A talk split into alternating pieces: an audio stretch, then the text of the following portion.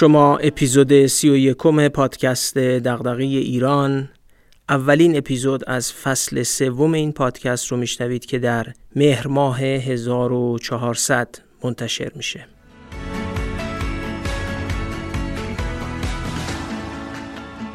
من محمد فاضلی هستم نویسنده کانال دغدغه ایران در تلگرام و صفحه با همین عنوان در اینستاگرام.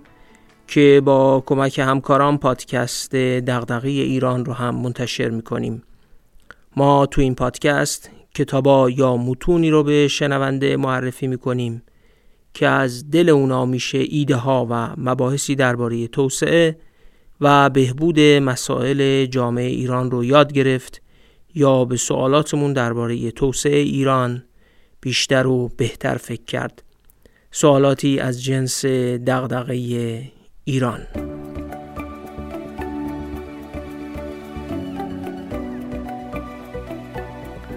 از شما تقاضا می‌کنیم که اگر این پادکست رو از طریق تلگرام میشنوید لطف کنید و اون رو از طریق اپلیکیشن های پادگیر مثل Castbox، Google Podcast یا شنوتو بشنوید. این نرم افزارا به شما امکان میدن پادکست رو با سرعت های مختلف بشنوید و زمانی رو که به شنیدن اختصاص می‌دید بهتر مدیریت کنید. در ضمن واقعا از همه شنونده های ما که از تلگرام استفاده می‌کنن درخواست می‌کنیم در کانال رسمی این پادکست به نشانی at sign Dirancast underline official عضو بشن این پادکست دیگه در کانال قبلی که نشانیش بود at sign Dirancast منتشر نمیشه و از اعضای اون کانال هم درخواست می‌کنیم که از اون خارج بشن و به کانال رسمی پادکست دغدغه ایران بپیوندن.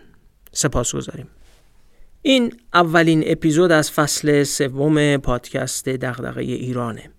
ما تو این فصل رفتیم سراغ موضوعی که برای اغلب آدما و عموم کتابخونا جذابه. تاریخ.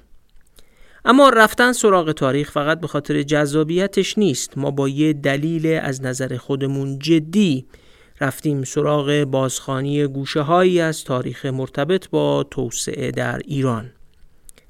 برای توضیح دادن اینکه چرا این کار رو کردیم باید خیلی مختصر بگم که تا اینجای پادکست دغدغه ایران چیکار کردیم و چه سیری رو اومدیم که حالا می‌تونیم بریم سراغ تاریخ مرتبط با توسعه. ما تو فصل اول پادکست از مسئله خلقیات ایرانی ها شروع کردیم و گفتیم که برخی از نظریه پردازها و نویسنده ها گفتن مشکل توسعه نیافتگی در ایران نتیجه خلقیات ما ایرانی هست. اما بعدا با مرور کتابایی مثل نظم و زوال سیاسی اثر فوکویاما دامهای اجتماعی و مسئله اعتماد اثر روسستاین و معمای فراوانی اثر خانم کارل در اصل استدلال کردیم که مسئله توسعه نیافتگی خیلی فراتر از خلقیات ما ایرانی هست و این ظرفیت حکومت و دولته که اثر تعیین کننده ای روی توسعه یافتگی و توسعه نیافتگی داره. کتاب معمای فراوانی به دقت نشون می‌داد که حتی متغیری مثل فراوانی منبع طبیعی نفت هم بسته به اینکه چگونه دولتی بهره بردار نفت باشه اثر متفاوتی به جا می‌گذاره. تفاوتی به اندازه ونزوئلا تا نروژ. وقتی به فصل دوم پادکست رسیدیم با بررسی سیاست صنعتی در کره جنوبی و بعد هم بررسی مداخله دولت در صنعت برق ایران نشون دادیم که چگونه ظرفیت های دولت می‌تونه نتایج کاملا متفاوتی برای دو کشور رقم بزنه. اپیزودهایی که درباره دولت و شیوه مدیریت کرونا کار کردیم و حتی اپیزود 18 هم درباره ویژگی های رئیس جمهور هم در واقع بیان خصایص ضروری برای ساختن ظرفیت حکومت بودن. دست آخر وقتی در چهار اپیزود کتاب توسعه و مرور تلفیقی بر وضعیت ایران در شاخصهای جهانی رو مرور می کردیم نشون دادیم که بدترین شاخصهای ایران مربوط به کیفیت حکمرانی و اموری هستند که به ظرفیت حکومت ربط دارند. اون کتاب و شرح ما از شاخصهای توسعه ایران که 13 شاخص رو با هم مرور کردیم نشون می‌داد که وضع توسعه در ایران خوب نیست و مهمتر این که برخی شاخصها بدتر هم شدن و مسیر خوبی رو هم طی نمی‌کنن.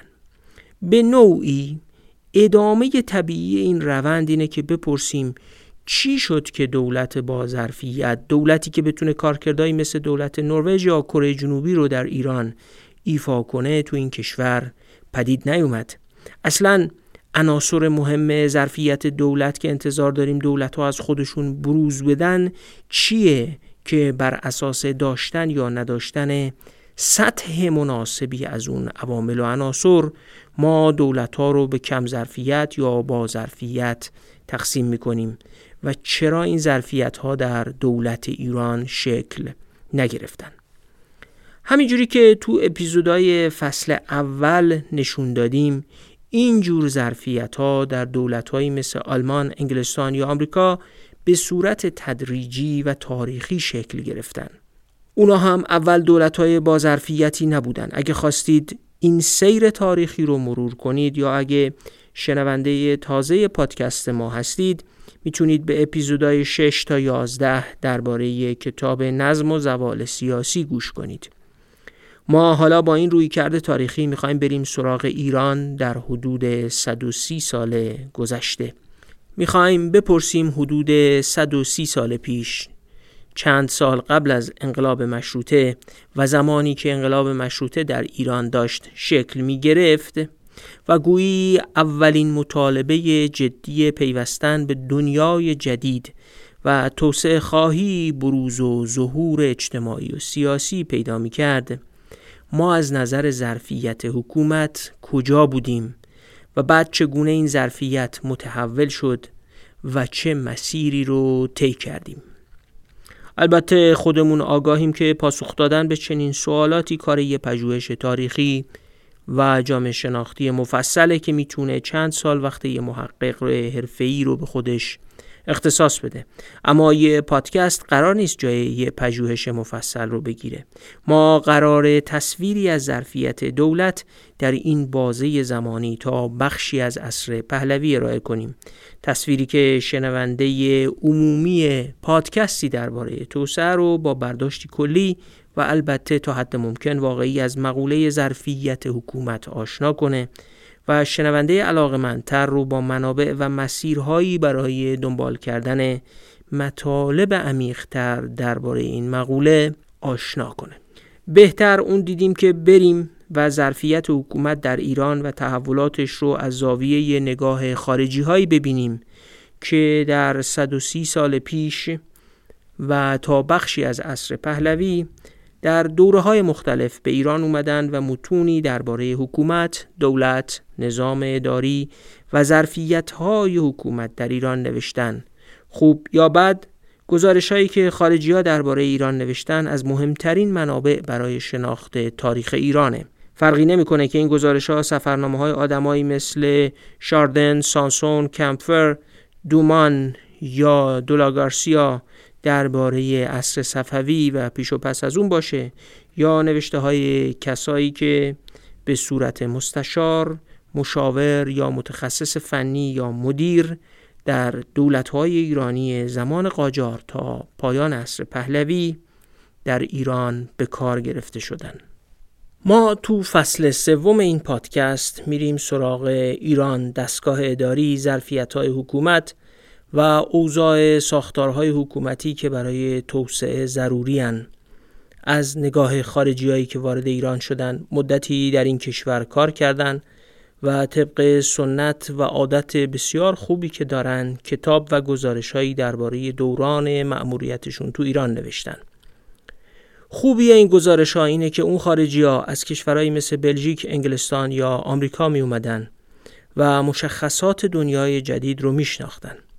محیط ایران براشون متفاوت بود و در مقایسه می‌تونستن به نکاتی توجه کنن و دربارش بنویسند که نویسنده ایرانی قادر به دیدنش نبود. نویسنده یا بروکرات و سیاستمدار ایرانی عین ماهی تو دریا آب رو نمی‌دید یا براش طبیعی بود. بنابراین ما تو فصل سوم این پادکست در 15 اپیزود با محوریت بحث ظرفیت حکومت برخی از مهمترین گزارش های خارجی هایی رو که از حدود سالهای قبل از انقلاب مشروطه تا پایان دوران پهلوی در ایران کار کردن رو مرور می کنیم. این بررسی رو با کتاب مستخدمین بلژیکی در خدمت دولت ایران نوشته آنت دوستره شروع می کنیم که نسخه فرانسوی اون سال 1976 منتشر شده و خانم منصوره اتحادیه این کتاب رو به فارسی ترجمه کرده و در زمستان 1363 توسط نشر تاریخ ایران منتشر شده.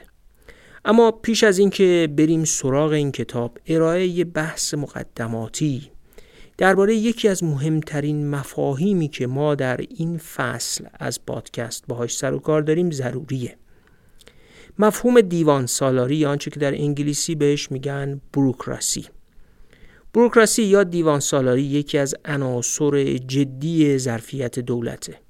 ماکس وبر جامعه شناس آلمانی که سال 1864 به دنیا اومده و 1920 از دنیا رفته و دقیقا 101 سال از مرگش میگذره مهمترین نظریه پرداز بروکراسیه که تا به امروز هم وقتی در ادبیات توسعه می‌خوان از ویژگی های بروکراسی بگن و بروکراسی خوب رو تعریف کنن بروکراسی وبری زبان زد است وبر نوشته های مفصلی درباره دیوان سالاری ویژگیهاش عوامل پیدایش دیوان سالاری جایگاهش در جوامع مدرن رابطش با دموکراسی کارآمدی نسبی بروکراسی و دیوان سالاری در مقایسه با سایر روش های حکومت بالاخص شیوه های سنتی و عوارض و بیماری های بروکراسی نوشته.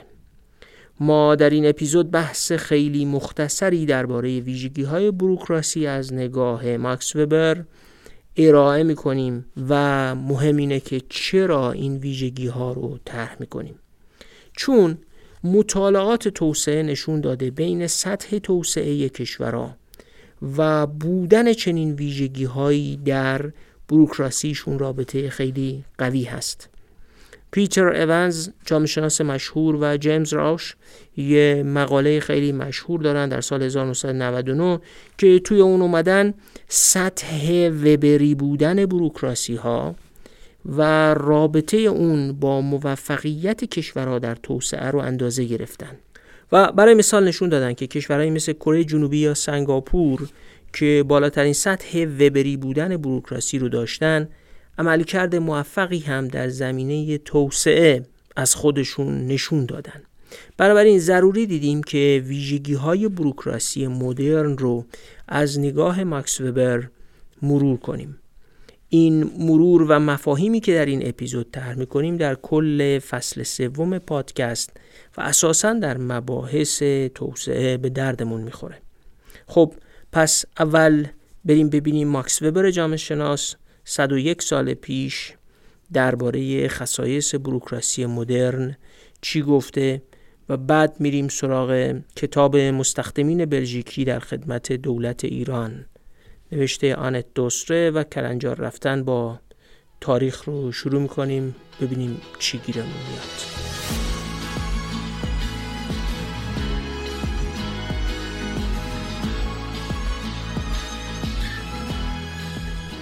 ماکس وبر در کتاب اقتصاد و جامعه به دیوان سالاری می‌پردازه. این مشهورترین کتاب وبر هم به حساب میاد. اما ما بر اساس کتابی که دو جامعه شناس آمریکایی بر اساس نوشته های وبر تهیه کردن و در از خلاصه و برگزیده ای از نوشته های ماکس وبر هست به این موضوع می‌پردازیم. هانس گرس و سورایت میلز گزیده ای از نوشته های وبر رو در یک کتاب جمع کردن که احمد تدیون اون رو به فارسی با عنوان دین قدرت جامعه ترجمه کرده و نشر هرمس منتشرش کرده. فصل هشتم این کتاب درباره دیوان سالاری یا همون بروکراسیه. خصایص بروکراسی از نظر وبر به این شرحیه که میگم. البته من دارم 60 70 صفحه شرح وبر درباره بروکراسی رو توی یه زمان کوتاهی خلاصه می‌کنم. یک فعالیت هایی که تابع دیوان سالاریه به صورت وظایف رسمی و به شیوهی ثابت تقسیم شدن. یعنی دیوان سالاری بر یک تقسیم وظایف رسمی بنا شده. دو اختیار صدور فرمان برای انجام وظایف لازم به شیوه پایداری تقسیم شده و قانونه که ناظر بر چگونگی استفاده از این اختیارات و ابزارهای در اختیار مقامات رسمیه. خصوصا اینکه ابزارهای سرکوب ام از فیزیکی یا روانی هم در اختیار مقامات رسمی هست. یعنی تو دیوان سالاری اختیار استفاده از ابزارهایی که در اختیار مقامات رسمیه با قانون محدود شده. هر جا قانون محدود کننده ابزارهای مقام رسمی نباشه یعنی دیوان سالاری به درجاتی مخدوشه. سه فقط کسایی تو دیوان سالاری استخدام میشن که صلاحیت های عمومی برای خدمت داشته باشن. یعنی شایسته ها باید استخدام بشن. کسایی که بین توانمندیشون و کاری که باید انجام بدن تناسبی و تناظری هست. دیوان سالاری از این جهت کاملا با نظام های حکومتی سنتی که حاکم کاراش رو از طریق افراد مورد اعتمادش و هم مشرباش و خدمتگزاراش انجام می‌داد فرق دارن. چهار دیوان سالاری بر اساس سلسله مراتب بنا شده. اقتدار از بالا به پایین سلسله مراتب اعمال میشه و هر قدر به سمت بالای حرم دیوان سالاری میریم اقتدار بیشتری اونجا وجود داره. پنجم مدیریت در دیوان سالاری مدرن بر اساس پرونده ها یا همون اسناد مکتوب صورت می‌گیره. مکتوب شدن ابزاریه که به کمک اون اطلاعات رو به بند می‌کشن و جدا کردن اطلاعات از افراد و رسمی کردن اون رو محقق می‌کنن. تا وقتی اطلاعات در ذهن افراده شخصی اونهاست و به بند کشیده نشدن و اغلب قابل انتقال به دیگران هم نیستند. بنابراین مکتوب بودن یکی از عناصر بنیادین دیوان سالاری مدرنه شش پول امکانات و ابزارهایی که تو بروکراسی در اختیار مقامات و کارمندا قرار می‌گیره مال خودشون نیست و مالکیتش برای قدرت عمومی یا حکومته و جزء منابع عمومی محسوب میشن. هفت کار کردن تو بروکراسی مستلزم آموزش دقیق و تخصصیه. کارکنان تو هر سطحی باید برای کاری که انجام میدن آموزش دیده و متخصص باشن. هشتم کارکنان دیوان سالاری باید تمام ظرفیت کاری خودشون رو در اختیار دستگاه اداری قرار بدن. حتی اگه مدت زمان محدودی در اداره باشن اما باید در اختیار دستگاه اداری باشن نه مدیریت اداره از قوانین عامی تبعیت می‌کنه که کم و بیش ثابتن. جامعن و میشه اونها رو یاد گرفت. یعنی این قوانین به دیوان سالاری نوعی پیش بینی پذیری و البته ثبات هم میدن.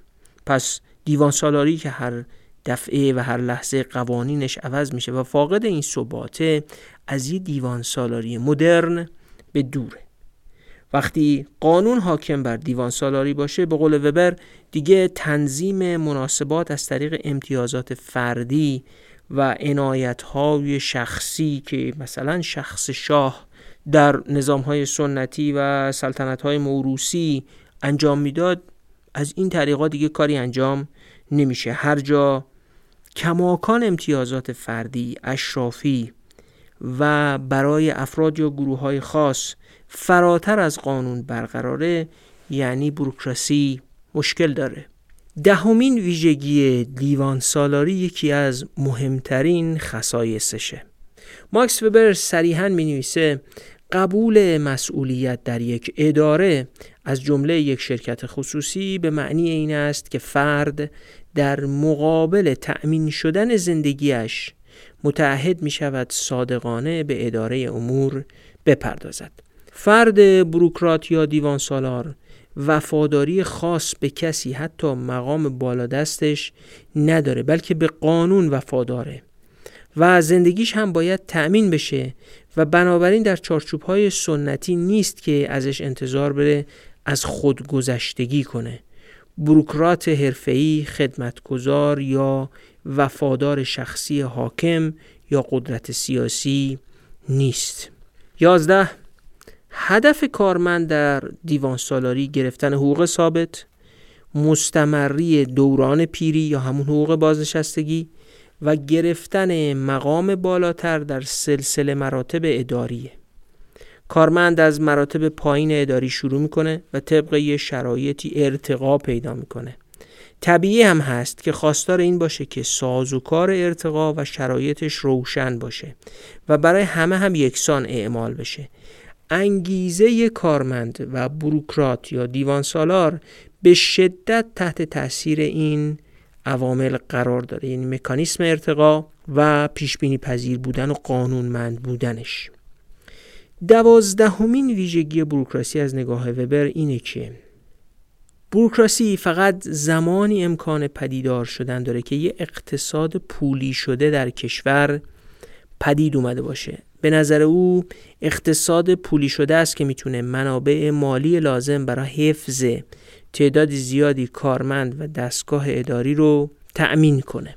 سیزدهمین ویژگی همینه که وجود درآمد ثابت و قابل اعتماد دولت هاست که بهشون امکان میده تا یک دستگاه اداری داشته باشن و اونو تأمین مالی کنن. وقتی شما بخواین ده هزار تا کارمند داشته باشین و هر ماه اینا بخوان حقوق بگیرن باید یه منبع درآمد ثابت و قابل پیش بینی برای دولت وجود داشته باشه. دولت باید مطمئن باشه که درآمد ثابتی هست که میشه باهاش حقوق کارکنان دولت رو پرداخت.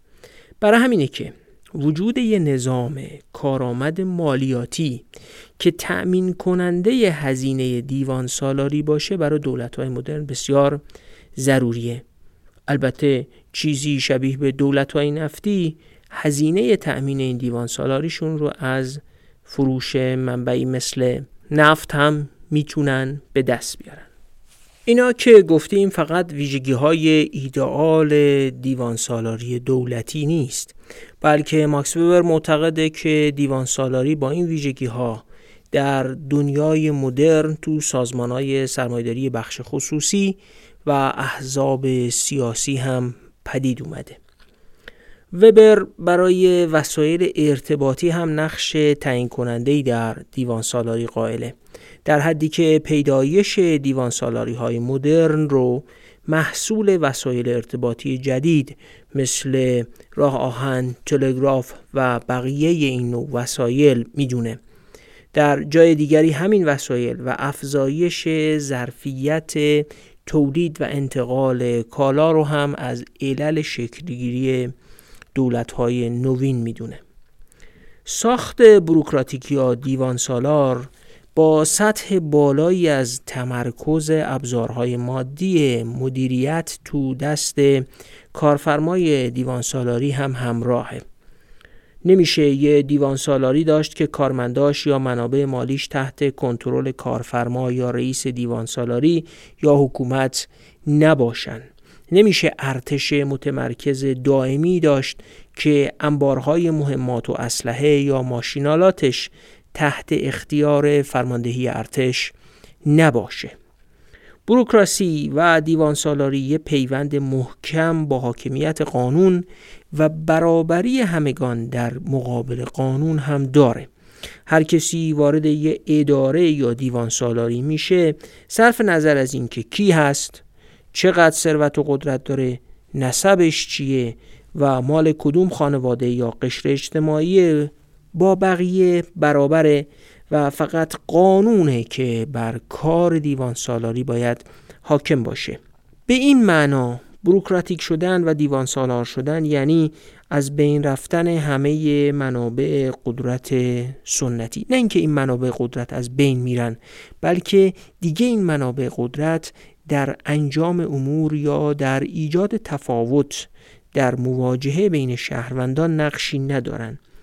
یعنی اینکه خان رئیس قبیله زمیندار و ملاک روحانی بلند مرتبه و مردم عادی همه در برابر دیوان سالاری برابر میشن.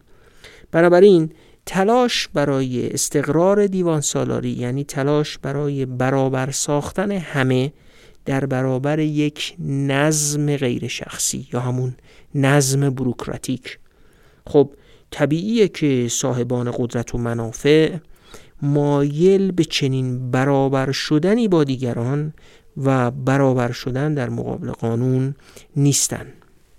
دیوان سالاری از اون نظم ها و ساختارهایی که وقتی مستقر شد انهدامش خیلی سخته. خواه استقرار خوب داشته باشه یا استقرار بد منحل کردن و از بین بردن دیوان سالاری کار خیلی سختیه. ما تو اپیزود هفتم وقتی درباره دیوان سالاری با ظرفیت و با کیفیت آلمان به روایت فوکویاما حرف می زدیم گفتیم که بروکراسی قدرتمند آلمان حتی تحت فشار نازی ها و حکومت هیتلر هم انسجام و کیفیتش رو حفظ کرد و تا 85 درصد مقامات بروکراسی در دوران هیتلر تغییر نکردند و همون آدمایی بودند که قبل از دوران هیتلر هم بودند و بعد از دوران هیتلر هم سر جاشون باقی موندن به همین نسبت تغییر دادن دیوان سالاری بد و کیفیت هم سخته. این روایتی که وبر از دیوان سالاری ارائه می‌کنه نوع ایدئاله یعنی حالت عالی و بهینه یک دیوان سالاری رو نشون میده و هر دیوان سالاری تو دنیای واقعی در یه طیفی از این ویژگی ها رو داره و برخی ها رو کم و زیاد داره. چون بحثمون توسعه است. بگذارید یه گریز مختصر بزنم به مقاله پیتر ونز و جیمز راوش با عنوان بروکراسی و رشد اثر ساختارهای دولت وبری بر رشد اقتصادی. همجوری که اسم مقاله نشون میده می‌خواد اثر وبری بودن یک ساختار بروکراتیک بر رشد اقتصادی رو بسنجه. مقاله سال 1999 منتشر شده. تو این مقاله بیشتر از بین این همه خصایص برای مثلا 13 خصیصه ای که ما بر بروکراسی گفتیم اونا رو دو ویژگیش متمرکز میشن. اول اهمیت استخدام شایستگان بر مبنای ترکیبی از تحصیلات و تجربه. دو نردبان شغلی قابل پیش بینی با پاداش های ملموس و ناملموس که بروکراسی به استخدام شده های خودش میده. خب با اینکه اونز و راش فقط روی همین دو خصیصه بروکراسی وبری متمرکز میشن ولی در نهایت نشون میدن که در بین 35 کشوری که بررسی کردن که 30 تا کشور نیمه صنعتی و 5 تا کشور فقیر توشون هستن اونا نشون دادن که هر چقدر دولتی در مقیاس وبری بودن نمره بالاتری رو کسب می‌کنه رشد اقتصادیش هم در یک دوره سی ساله بالاتر بوده. اونز و راش اینجوری می نویسن من عین جمله خودشون رو می‌خونم. وبری بودن شرحی رضایت بخش از تفاوت‌های منطقه‌ای رشد ارائه می کند یعنی تفاوت بین آسیای شرقی و جنوب شرقی و شمال شرقی با آفریقا رو میشه در چارچوب تفاوت میزان وبری بودنشون توضیح داد. حالا دیگه باید برای شنونده ما روشن شده باشه که در 15 اپیزودی که پیش رو داریم و می‌خواهیم از منظری تاریخی به توسعه در ایران نگاه کنیم گوشه ذهنمون یه سوال مهم هست. بروکراسی یا همون دیوان سالاری ما از 130 سال پیش چقدر با وبری بودن فاصله داشته؟ ما تو ساختن بروکراسی از کجا شروع کردیم و به کجا رسیدیم؟ آیا میشه از روی شناخت دیوان سالاری ایرانی به شناختی از تحول توسعه در ایران و بالاتر از اون به شناختی از آنچه باید اصلاح بشه تا راه توسعه هموارتر بشه رسید؟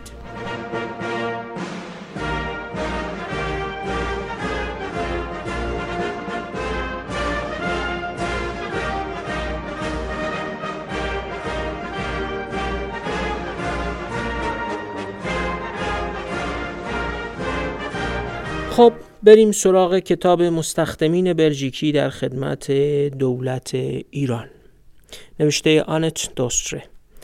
فقط قبل از شروع سالهای این دوره تاریخی رو با هم مرور کنیم.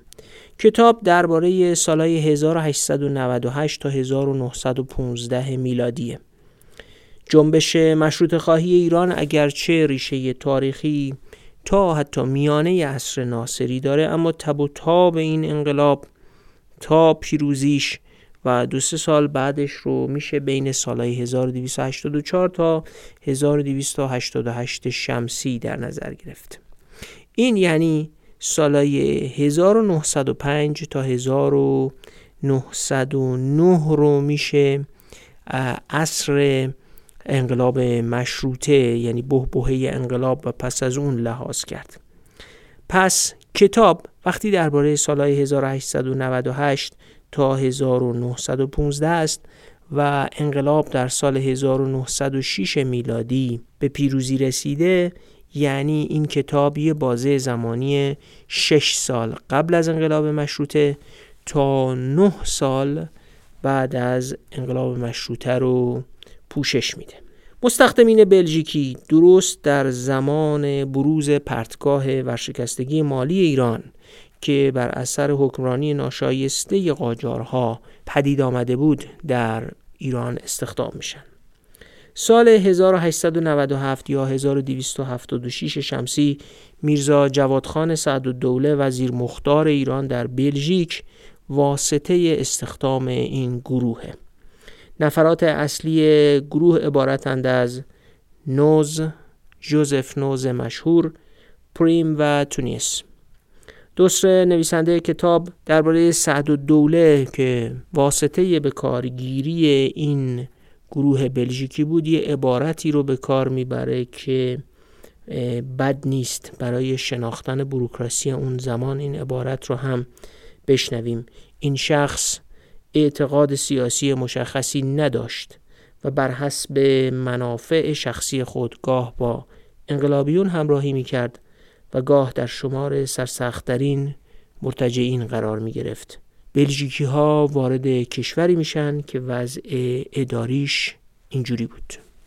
مملکت ایران از سال 1850 در عصر ناصری کابینه داشت که از وزرای مالیه جنگ، داخله، خارجه، عدلیه و اوقاف تشکیل می شد. رئیس الوزراء و شش وزیر مذکور اعضای دولت بودند که بعدها وزرای افتخاری هم به اونها اضافه شدند. نکته مهم از نظر دوسته این بود که دولت از اقتداری تام برخوردار بود ولی در ورای محدوده پایتخت اعمال نمی‌شد. نابسامانی ارتباطات رو هم باید در این دوره در نظر داشت. تمامی حکام به سرعت در محل حکومت خودشون تقریبا مستقل می شدن. بدیهیه که چنین دولتی فاقد تمرکز هم بود. مناسب اداری از اوایل سلطنت قاجاریه به فروش می رسید و به جای واگذاری به لایقترین اشخاص به افرادی که مبلغ بیشتری می پرداختن مقام رو تفویض می کردن. دوسر این روش رو علت اصلی هرج و مرج در قرن 19 میلادی در ایران می‌دونه. رقابت شدیدی برای گرفتن مناسب اداری بین افراد در جریان بود و می نویسه میانگین زمان بقای مناسب دیوانی یک سال بود و حد وسط بیکاری قبل از به دست آوردن منصب جدید دو سال. وقتی در سال 1900 خزانه دولت خالی شده بود وزرای ایرانی روشی ابدا کردند که بر اساس اون هر سال دو بار حکام ولایات رو تغییر می‌دادند و هر بار حکام جدید باید یه پیشکشی به صدر اعظم می‌دادند تا بتونن به مقام برسن. حکام هم که نمی‌خواستن این مبالغ رو از جیب خودشون بپردازن تلاش می‌کردن که پول پرداخت شده برای پیشکشی رو از ولایات تحت حکومت خودشون جمع کنن. مالکین عراضی هم که مجبور می‌شدن دو بار به حکام و در اصل به حکومت مرکزی مالیات بدن از رعیت بیچاره دو بار مالیات دریافت می‌کردن. دو منبع اصلی درآمد خزانه ایران هم گمرک و مالیات بود. دوستره مثل خیلی از محققای دیگه که درباره تاریخ مالیه ایران کار کردن معتقده که تشکیلات مالیات زمین در ایران قرن 19 هم به شیوه مالیات دوران سفاریان در قرن دهم میلادی اداره می شد یعنی نه قرن عقب ماندگی در ساماندهی تشکیلات مالیات ارزی یا مالیات زمین گمرکات هم بر اثر شکست هایی که از روسیه در عصر فتلی شاه ایران متحمل شده بود و باز پرداخت وامای گرفته شده عملا منبع درآمدی به حساب نمی اومدن چون درآمد گمرکات عمدتا وجه زمانت باز پرداخت وام هایی بود که شاهان قاجار دریافت کرده بودند. اقتصاد ایران کشاورزی بود و در قیاب صنعتی شدن درآمد عراضی عمده ترین درآمد کشور و حکومت رو تشکیل می‌داد. سه نوع زمین به لحاظ ملکی عمده ترین شکل مالکیت زمین در ایران اون عصر رو تشکیل می‌داد. عراضی خصوصی که در مالکیت افراد بود، خالصجات و عراضی موقوفات. خالص عراضی متعلق به شاه و حکومت بود. زمین های جنگلی، دهکده ها، کاروانسراها، عراضی توقیف شده توسط شاه یا عراضی رو که به شاه هدیه بودن همه اینا جز خالصجات بودن. از لحاظ نظری خالصجات باید برای دولت منبع درآمد سرشار و مرتبی می بودن. چون هم تعداد و مساحتشون زیاد بود و هم در مالکیت دولت بودن. ولی در واقع شیوه نادرست اداره کردن خالصجات درآمدشون رو به شدت کاهش داده بود خالصجات هم معمولا مثل هر ملک دولتی دیگهی که در اختیار مقامات برای بهره برداری قرار بگیره بد اداره می شدن.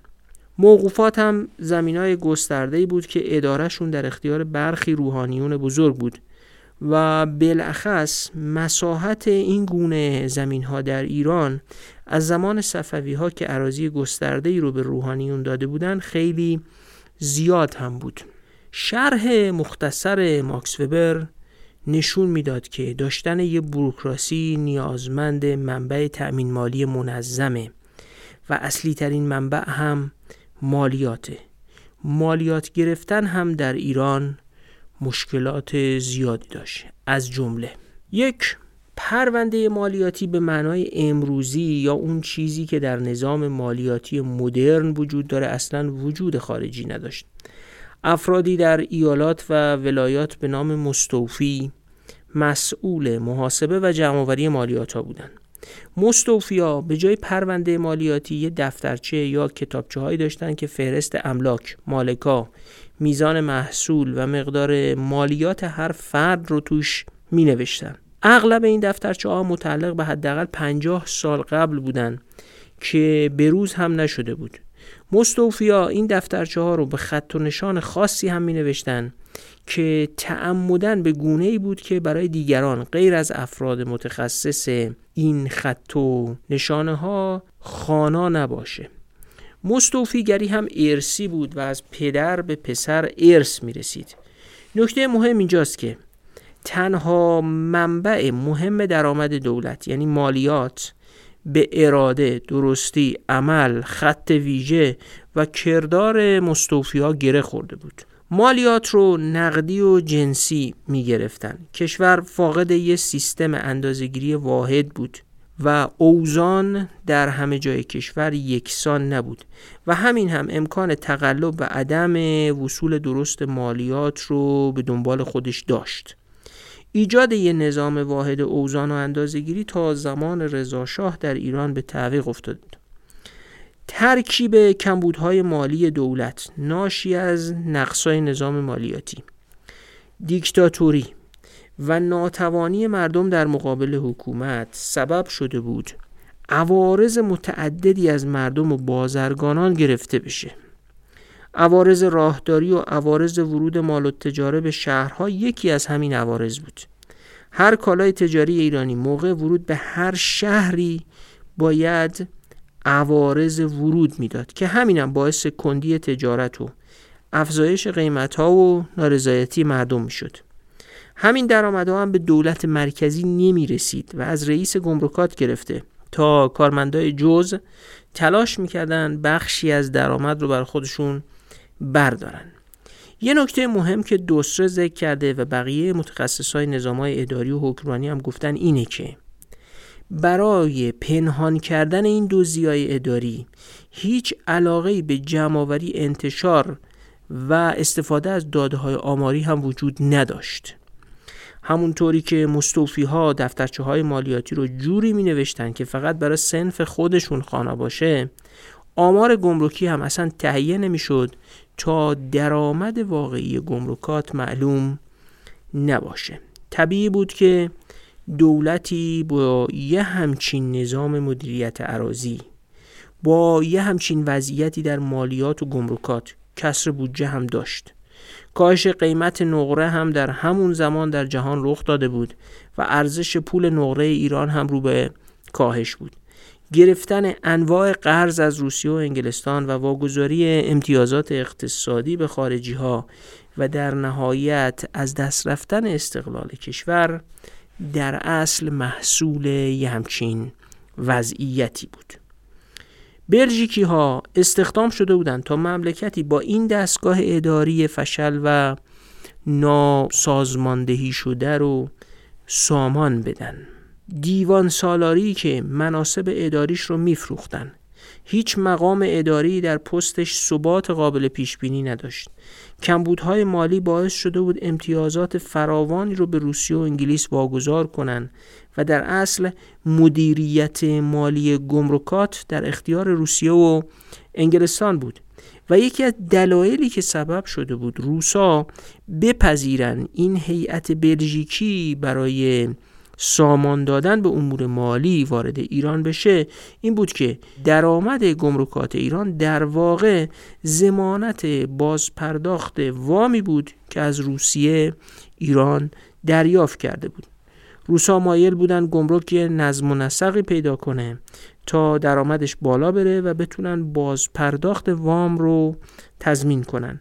مالیات هم نظام اداری منسجمی نداشت و به شرحی که گفتیم در کف اختیار مستوفی ها بود. مملکت فقیر ایران در سال 1896 بعد از ترور ناصرالدین شاه و به تخت نشستن مظفرالدین شاه اوضاع مالیش بحرانی بود و پادشاه قاجار برای اداره حکومت و بیشتر از اون برای سفر به اروپا به پول نیاز داشت. قرض پول از روسیه با درآمد گمرکات زمانت شد. اوضاع مملکت همون گونه بود که مرحوم علی آتمی در دیالوگ مشهور فیلم حاجی واشنگتن برای عصر ناصری نوشته بود. اما در عصر مزفر شاه هم فرق زیادی نمی کرد مملکت رو تعطیل کنیم دارالایتام دایر کنیم درست تره مردم نان شب ندارند شراب از فرانسه می آید قحطی است مرض بیداد می کند نفوس حق و نفس می‌دهند. باران رحمت از دولتی سر قبله عالم است. و سیل و زلزله از معصیت مردم. میر غضب بیشتر داریم تا سلمانی. سر بریدن از خط سهلتر ریخت مردم از آدمی زاد برگشته. سالک بر پیشانی همه. مهر نکبت زده. چشم ها خمار از تراخم است. چهره ها تکید از تریاک اون چهار تابن بار عهد شاه عباس ما بش کرم گذاشته. ملیجک در گلدان نخره می شاشد. چه انتظاری از این دودمان با آن سر سلسله اخت خلق خدا به چه روزی افتادند از تدبیر ما بلژیکی ها قبلا هم تو ایران طرحهایی داشتن مثل فعالیت در معادن، آبیاری، جاده سازی، کشت خرما و کارخونه قند. چینی، شم، کاغذ و آبجو که همشون راکت مونده بود یا شکست خورده بودن حالا هم در میانه رقابت دو تا ابرقدرت اون عصر یعنی انگلستان و روسیه که اصلا هم این دو ابرقدرت به هم اعتماد نداشتن. ظاهرا بلژیکی ها از کشوری می اومدن که هیچ کدام از این دو قدرت ازشون احساس تهدید نمی‌کردن. اولین گروه بلژیکی ها در 15 مارس 1898 یعنی سال 1277 شمسی بعد از یک ماه سفر از مسیر اروپا روسیه انزلی وارد تهران میشه. معموریت اصلیشون تغییر نظام گمرکات ایران از سنتی به مدرن بود. این یعنی یک گام برداشتن به سمت ارتقای ظرفیت دولت در ایران. بگذارید یه نکته مهم رو اینجا بگم. خانم تریلین کارل در کتاب معمای فراوانی اپیزودای 3 تا 5 همین پادکست دغدغه ایران یه عبارتی رو از قول ادمون برک متفکر علوم سیاسی و فلسفه سیاسی انگلیسی نقل می‌کنه. برک یه جا گفته که تاریخ مالیه دولت همان تاریخ دولت است. این یعنی حد ظرفیت و توانایی دولت و حتی ماهیت دولت و تحولاتش تحت تأثیر مالیه دولته. یعنی اینکه دولت چقدر با چه ترتیباتی و تحت چه روابطی مالیات می‌گیره یا منابع مالی رو از منابع مختلف من جمله گمرکات کسب می‌کنه. تاریخ دولت رو هم همینا می‌سازن. برای کسایی که اپیزودهای سوم تا پنجم پادکست ما رو درباره دولت‌های نفتی گوش کرده باشن این گفته عجیبی نیست. مالیه دولته که ماهیت و تاریخ تحول دولت رو هم می‌سازه و در اون اپیزودا توضیح دادیم. حالا بلژیکی ها استخدام شده بودند تا یکی از پایه های مهم مالیه دولت در ایران یعنی گمرکات رو سامان بدن. اونا در اصل اومده بودن یه بروکراسی مدرن چیزی شبیه به بروکراسی وبری رو در ایران اواخر عصر قاجار بنا کنن. گزارش مواجهه اونا با بروکراسی سنتی و عقب مانده ایرانه که به ما اجازه میده تا تاریخ تحول اداری و توسعه در ایران رو از نگاه اونا بازخوانی کنیم. مهمترین شخصیت این گروه بلژیکی فردی به نام جوزف نوز که شما حتما در ماجراهای انقلاب مشروطه با عنوان موسیو نوز اسمش رو شنیدید. دوستر معتقد اولین گزارشی که نوز دو ماه بعد از ورودش به ایران برای صدر ایران نوشت نشون میده که می‌خواست نظام گمرکی رو بر مبنای کمک به صنایع ملی در مقابل رقابت خارجی تنظیم کنه. نظرات نوز بر مبنای حفاظت از تولیدات داخلی بنا شده بود. معتقد بود باید مواد اولیه ای رو که در کشور موجود نیست یا تولیدش کم بود باید از مالیت معاف کرد. فرورده های نیمه ساخته مورد نیاز و کالاهایی رو که در ایران به راحتی تولید می شدن بین 5 تا 10 درصد مالیات بست و مانع رقابت کالاهای خارجی با اونا شد. و برای کالاهایی مثل سیگار، مشروب الکلی و جواهرات عوارضی ایجاد کرد که بشه از کالای داخلی حفاظت کرد و صادرات کشور رو هم از پرداخت عوارض صادرات معاف کرد. چون تا قبل از اون اگه جنسی می‌خواست از ایران به خارج صادر بشه ازش مالیات صادرات هم می‌گرفتن. عوارض صادرات رو هم به همین دلیل لغو کرد و جایزه صادرات رو هم در نظر گرفت. بنابراین این مقوله جایزه صادرات دادن برای یک اقتصاد صادراتگرا اولین بار توسط همین جوزف نوز در ایران بنا شده. مشکل اما فراتر از این حرفا بود. بایگانی در گمرک ایران اصلا وجود نداشت یا چیزی شبیه همون دفترچه های مصطفی های مالیاتی بود؟ یادتون بیارید که وبر می‌گفت نظام اداری مدرن بر اساس پرونده ها یا همان مجموعه اسناد مکتوب اداره می شود حالا بلژیکی ها وارد کشوری شده بودند که اصلا چنین چیزی وجود خارجی مهمی نداشت. به علاوه مامورای گمرک در هر سطحی اصلا تمایلی به شفاف شدن آمار و اطلاعات نداشتن. نوز که در اولین اقدامش دعوای حقوقی بین ایران و یه شرکت ایتالیایی به اسم کنسولو رو به حکمیت پادشاه سوئد ارجا کرده بود و در اون ایران برنده شده بود یه اعتبار و اعتمادی رو در بین مردم و مقامات ایرانی کسب کرده بود. چند ماه بعد از ورودش به ایران در دسامبر 1898 طرح اصلاحات تو تشکیلات گمرک ایران رو تهیه می‌کنه و به تصویب هیئت وزیران ایران هم میرسونه. مظفرالدین شاه موفقیت نوز در اون فاصله 6 ماهه رو تحسین می‌کنه و یه انگشتر الماس هم به عنوان تایید این موفقیت بهش هدیه میده. همین تأیید پادشاه سبب میشه که نوز به اعتباری در بین مردم و نظام سیاسی ایران دست پیدا کنه و بتونه کارهاش رو پیش ببره. این همه در شرایطیه که هم مقامات و کارمندان ایرانی گمرک و هم تجار روسی که از بینظم و نسقی گمرک ایران سود می بردن با اصلاحات گمرکی که نوز و بلژیکی ها شروع کرده بودن مخالفن. گمرکات ایران رو در زمانی که بلژیکی ها وارد ایران شدن اجاره می‌دادن. حیفم میاد اینجا دوباره یک گریز به نوشته ماکس وبر درباره بروکراسی نزنم. وبر معتقده قدرت حکومت مرکزی که کاهش پیدا می‌کنه و هر قدر قدرت مرکزی بی سازماندهی تر میشه. به عوض اینکه دستگاه اداری رو متمرکز کنن اون رو به صاحب منصبان نظام اداری واگذار می‌کنن. و مثلا به جای اینکه قدرت مرکزی یه دستگاه اداری برای جمعآوری مالیات ایجاد کنه یه منطقه مثلا یه ولایت یا استان رو به یه صاحب منصبی واگذار می‌کنه میگه خودت مالیاتش رو جمع کن یه بخشیش رو خودت برداری و یه بخشیش رو به مرکز بفرست. این دقیقا همون کاری که در گمرکات ایران هم انجام میدن و ولایات هم وقتی پست ها رو میفروختن و حکومت ایالات رو میفروختن در از همین کار رو انجام می‌دادن. حالا حکومت بی سازماندهی ایران دقیقا همین کار رو تو گمرکات می‌کرد. گمرکات رو اجاره می‌دادن.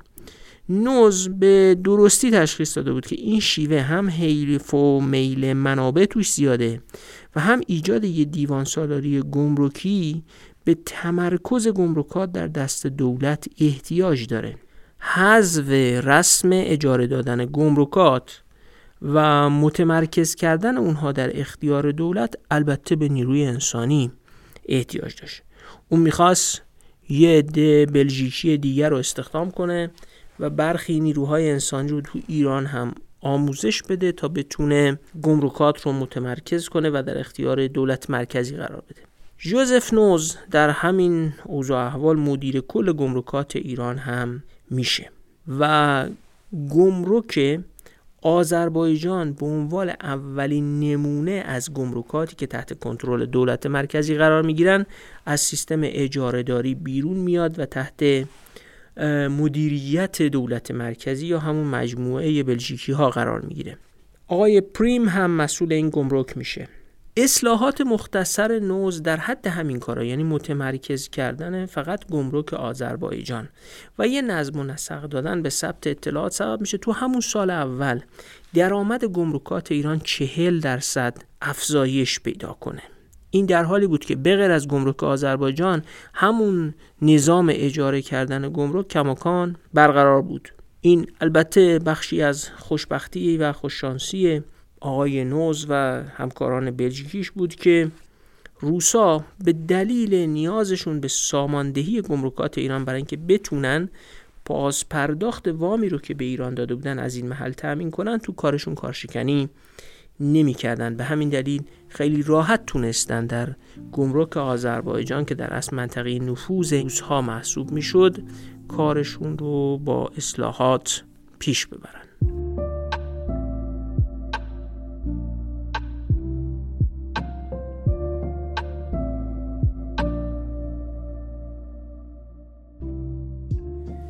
شنیدن اپیزودهای پادکست دغدغه ایران رایگانه ولی شنونده هایی که مایل باشن می‌تونن بابت هر اپیزود مبلغ 2500 تومن از طریق سایت هامی باش یا شماره کارت و حساب بانکی اختصاصی پادکست از تولید این پادکست حمایت کنن. در بیش از یک ماهی که برای آماده سازی اپیزودهای فصل سوم کار می‌کردیم یک کار دیگه هم انجام دادیم. ساماندهی گرافیکی صفحات این پادکست در فضای مجازی. خب شما می‌تونید نتیجه رو در طراحی لوگو، جلد گرافیکی هر اپیزود، طراحی صفحه اینستاگرام پادکست و گرافیک همراه با هر نوع انتشار پادکست دغدغه ایران در فضای مجازی ببینید. راستش هدفمون این بود که با این کار هویت جمعی بیشتری به کارمون داده باشیم. و در اصل نمادهای زیباتری رو بین خودمون و شما مخاطبان پادکست به اشتراک بگذاریم دوست داریم نظرتون رو درباره لوگو، گرافیک جدید صفحه اینستاگرام و گرافیک پستای تلگرام بدونیم. خب ما تا اینجا روایتی از بوروکراسی از نگاه ماکس وبر ارائه کردیم و بعد رفتیم سراغ کتاب مستخدمین بلژیکی در خدمت دولت ایران نوشته آنت دوستره بخشی از کتاب رو روایت کردیم. ما بقیه روایت این کتاب درباره بوروکراسی گمرک مالیات و پست ایران رو و آنچه بر اونها گذشت رو در اپیزود سی و دوم روایت می‌کنیم. اپیزود سی و یک رو همینجا به پایان می‌بریم و امیدواریم وجوهی از بوروکراسی و دیوان سالاری ایران در پایان عصر قاجار رو میساخت و معرفی کرده باشیم. همینجا لازم بگیم از اینکه دوباره ما رو تو این فصل هم همراهی می‌کنید سپاس گذاریم. اگه به تازگی به ما پیوستید امیدوارم که اپیزودهای گذشته ما و اپیزودهایی رو که در فصل سوم تولید می‌کنیم مفید و جذاب دریافت کنید. کماکان از اینکه نقد بنویسید و برامون نظراتتون رو ارسال کنید. خوشحال میشیم. ایمیل ما هست دیرانکست at gmail.com از همه حمایت هاتون از جمله نوشتن درباره ما تو فضای مجازی معرفی کردن ما به دیگران یا حمایت های مالی که انجام می‌دید هم سپاس گذاریم تا انشاءالله اپیزود سی و دوم خدا حافظ